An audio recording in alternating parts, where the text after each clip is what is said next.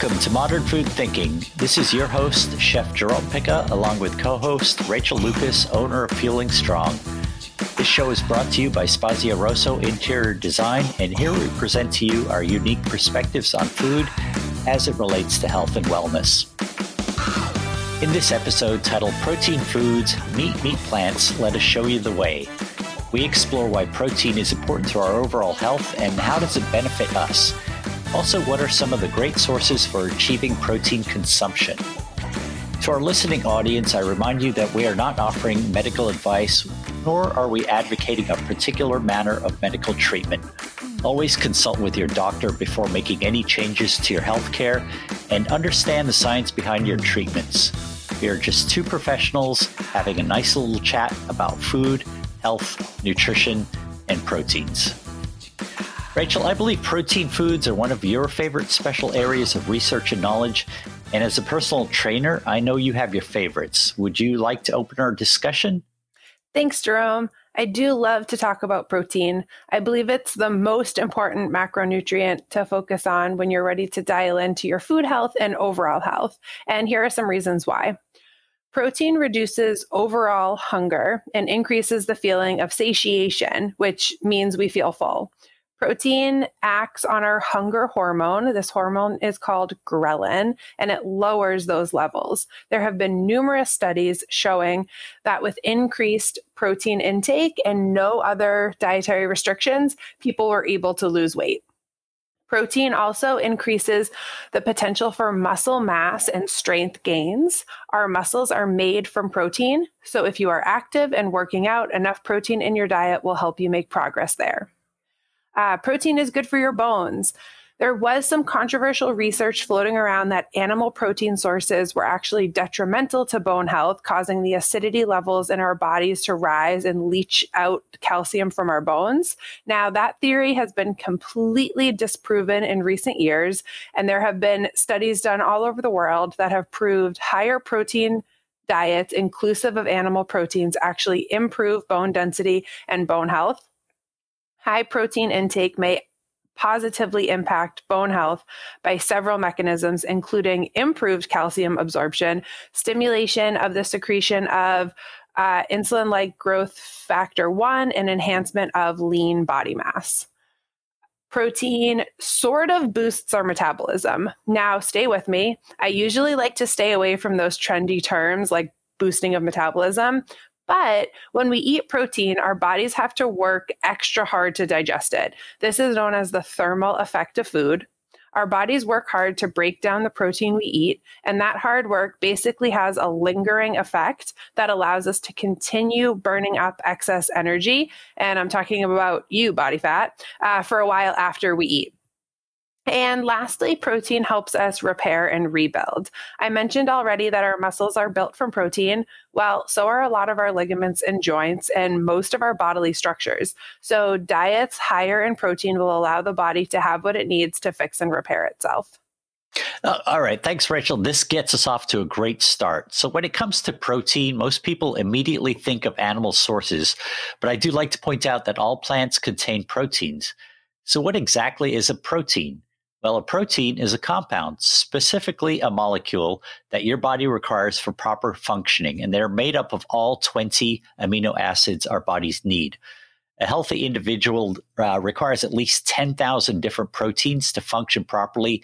And ideally, protein should be consumed from a wide variety of sources in order to capture what is known as the full protein package, which includes things such as fiber, vitamins, minerals, and dietary fats.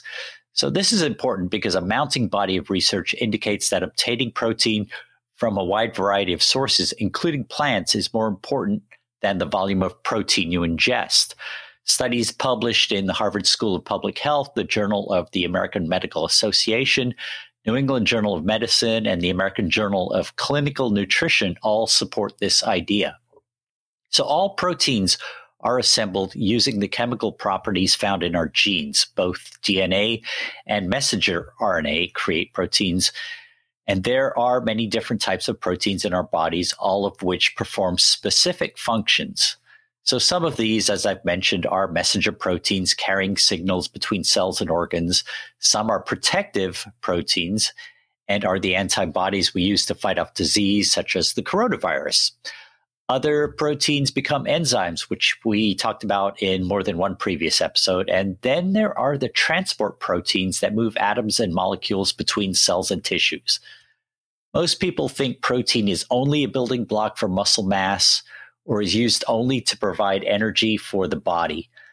Though this is true, this is only one type of the several proteins I just described. That is so true, Jerome. It is easy to think protein is just for muscle growth, just like it's easy to think that dietary fat makes us fat. But the need for protein is far reaching in our bodies. Sources of protein have been extremely controversial over the last several years. And I know that, Jerome, you and I have slightly different views here. I am a big advocate for animal based protein sources. I do want to take a quick moment to discuss the impacts of animal consumption. Diana Rodgers and Robb Wolf co authored a really amazing book on this topic called The Sacred Cow A Case for Better Meat.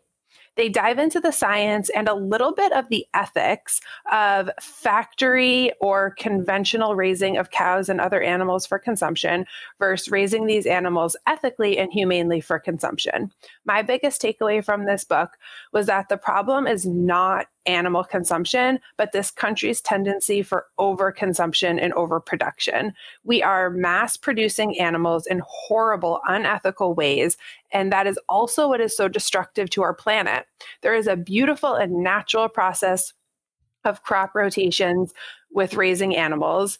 Uh, once a field is harvested, cows can come through and graze as well as excrete on the land. Then chickens come through and peck for the seeds, irrigating the ground with the cow's manure. And I'll stop there because this is not my area of expertise. But I do urge people to really do their research about meat and farming and the repercussions of all of that before they vilify the process of eating animals. Rachel, I definitely agree with you on the tendency to overconsume, and you're 100% right on the methodology of farming techniques and the impact it has on our bodies. So, this is a key component of the good protein versus bad protein debate. I'll give you a personal example. Uh, I was recently visiting some folks out of town, and they are heavy meat eaters, uh, it shows. But more importantly for their poor health is the unknown source of the beef, pork, and chicken that they so fancifully share and where it comes from. I had a terrific discussion with one of my friends about animal husbandry and crop rotation, and he asked for a book recommendation that would help him understand what I was talking about. So I recommended Michael Pollan's The Omnivore's Dilemma, which you had brought up in our previous uh, episode on sugar. Uh, it was a great recommendation then and a great one now. I actually do eat meat myself, uh, mostly poultry and seafood, though I do on occasion eat red meat. And like I said, uh, I did eat red meat on my trip uh, out of out of uh, town. Um, I actually had a steak while I was out on this uh, trip, and I have to say it was not nearly quite as satisfying as the spaghetti squash and the maple roasted Brussels sprouts that I prepared. So, in that regard, I agree that we do have a slightly different approach to sourcing protein in our eating habits. And I have to say that I did watch a documentary called Game Changers on Netflix, and that had a big impact on my thinking about sourcing proteins. But I always come back to understand how your food is grown. This includes animal as well as plant sourced uh, proteins, and you will understand your health. Absolutely. I love that last line you just said. When deciding on how you as a consumer want to eat, I think it is vital to do research and really pay attention to how you are feeling. If you learn to listen, your body will tell you what foods are best for you. Now, when I make protein suggestions, like I said, I tend to lean on animal sources beef, poultry, seafood, and eggs. One of the reasons I like to recommend these and why I eat them myself are that they are considered complete proteins. What makes these complete is that they contain all of the essential amino acids, meaning the class of amino acids that our bodies cannot make and must consume from our diet. Uh, to my understanding, it takes a little bit more pairing to make plant sources complete proteins, things like rice and beans or whole grains and peanut butter. I'd love to hear your take on this, Jerome. Oh, yes, indeed, Rachel. Uh, I do have some thoughts on this before we get to a listener question. The first thing to think about is that an eating regimen that is heavy on meat source protein and low in vegetable intake has in fact shown some correlation to an increased risk of uh, colorectal cancer and heart disease particularly high fat meats and or animals raised in less than ideal conditions as you pointed out. And it's always best to go for lean meats grown using humane conditions when you include them in your diet. Plant pairing with animal meat sources is ideal because it introduces fiber, phytonutrients, micronutrients, and it also provides a mitigating factor to uh, potential carcinogens in animal meats raised under uh, really poor conditions. Uh, I'll tell you, a great read on this is Colin Campbell's book, The China Study. I don't want to forget about whey and the role whey plays in protein ingestion. It is part of the title for this episode, and we have previously talked about this uh, in our episode on protein powders. So, Rachel, I'll turn it over to you for this. So, yes, we have done an entire episode on protein powders, but I feel this conversation wouldn't be complete without a quick note on our thoughts around protein powders. Now, they can be convenient, but there are a lot of potential downsides. Protein powder is a dietary supplement unregulated by the FDA. The FDA leaves it up to manufacturers to evaluate the safety and labeling of these products, and there is no way to know if a protein powder contains what the manufacturers claim. We don't know the long term effects of high protein intake from these supplemental powders. Um, oftentimes, protein powders cause digestive distress, Protein powders can be high in added sugar and calories. Some protein powders have little added sugar, and others have a lot, up to um, around 23 grams per scoop, which is, I think, more sugar than you should even have in a whole day. And, uh, you know, some protein powders like that end up turning a glass of milk into a drink with more than 1200 calories in it. And the risk of that is weight gain and an unhealthy spike in our blood sugar.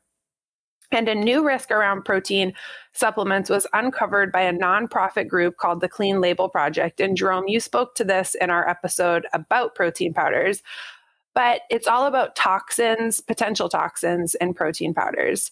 Um, these researchers screened 134 products for 130 different types of toxins and found that many protein powders contain heavy metals like lead, arsenic, cadmium, and mercury. They also contain BPA, which is used to make plastic, pesticides, and other contaminants with links to cancer and other health conditions. Um, some of these toxins were present in significant quantities. For example, one protein powder they looked into contained 25 times the allowed limit of BPA. But because our protein powders are unregulated by the FDA, these companies don't have to put that on their label. So, we discussed early in our conversation how important it is to know the sourcing of your animal products. It's just as important to understand your protein supplements if you choose to use them.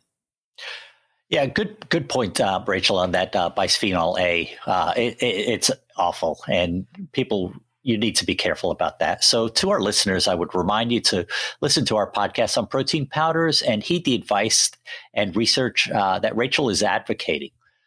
So we do have a, a, listener question here, and this is from Sarah in London. She's asking if her husband is doing the right thing by making a blended juice from chia seeds, kale, spinach, and coconut milk. And to our listeners, let me just point out that in England, this juice product is exactly what we might recognize as a smoothie in this country. Same thing, different name. Tomato, tomato. So, Sarah, thank you for this. I actually took this question two days ago over, over a video call uh, because of the time difference, and Sarah was concerned about her husband's protein intake and whether he's uh, getting enough. Sarah, I did provide your husband with some guidance on how best to incorporate chia seeds because he absolutely should not be simply blending them in as is. They need to be bloomed first, but more importantly, is take the information Rachel has already provided and have him apply this to his diet. You had explained to me that he's not a vegetarian, but simply wants to eat healthier. I think this is admirable, but to Rachel's point, he absolutely can inc- include humanely raised lean meats, seafoods, and most certainly a variety of legumes, leafy greens, pulses, fruits, and grains.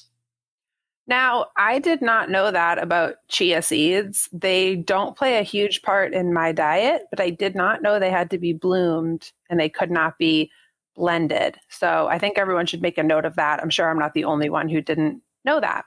So before we wrap up here, I would just like to add a little note on smoothies in general.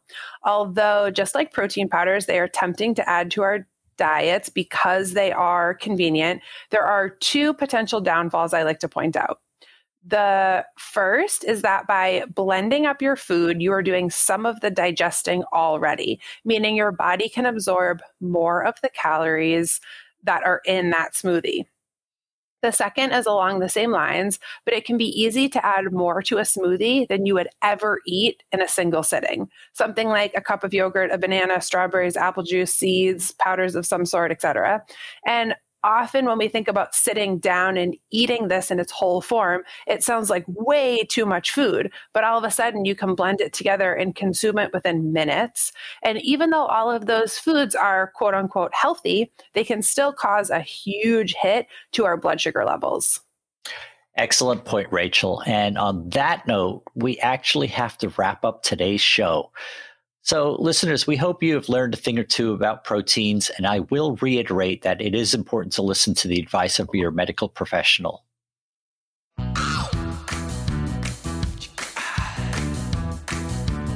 Thank you for listening to this episode of Modern Food Thinking with Jerome Picca and Rachel Lucas, owner of Fueling Strong, and edited by Jeremy Nessel. Our next episode will air in two weeks. Please join us then. You can listen to this podcast through Apple Podcasts, Google Podcasts, Spotify, Amazon Alexa, through the free app for iOS and Android, or wherever you get your podcasts. To sign up for Rachel's private coaching sessions, visit her website at fueling-strong.com. To sign up for private group or general cooking classes with me, visit chef-jerome.com. This is Jerome Picca. And this is Rachel Lucas. From both of us, we hope you stay well, eat well, and be well.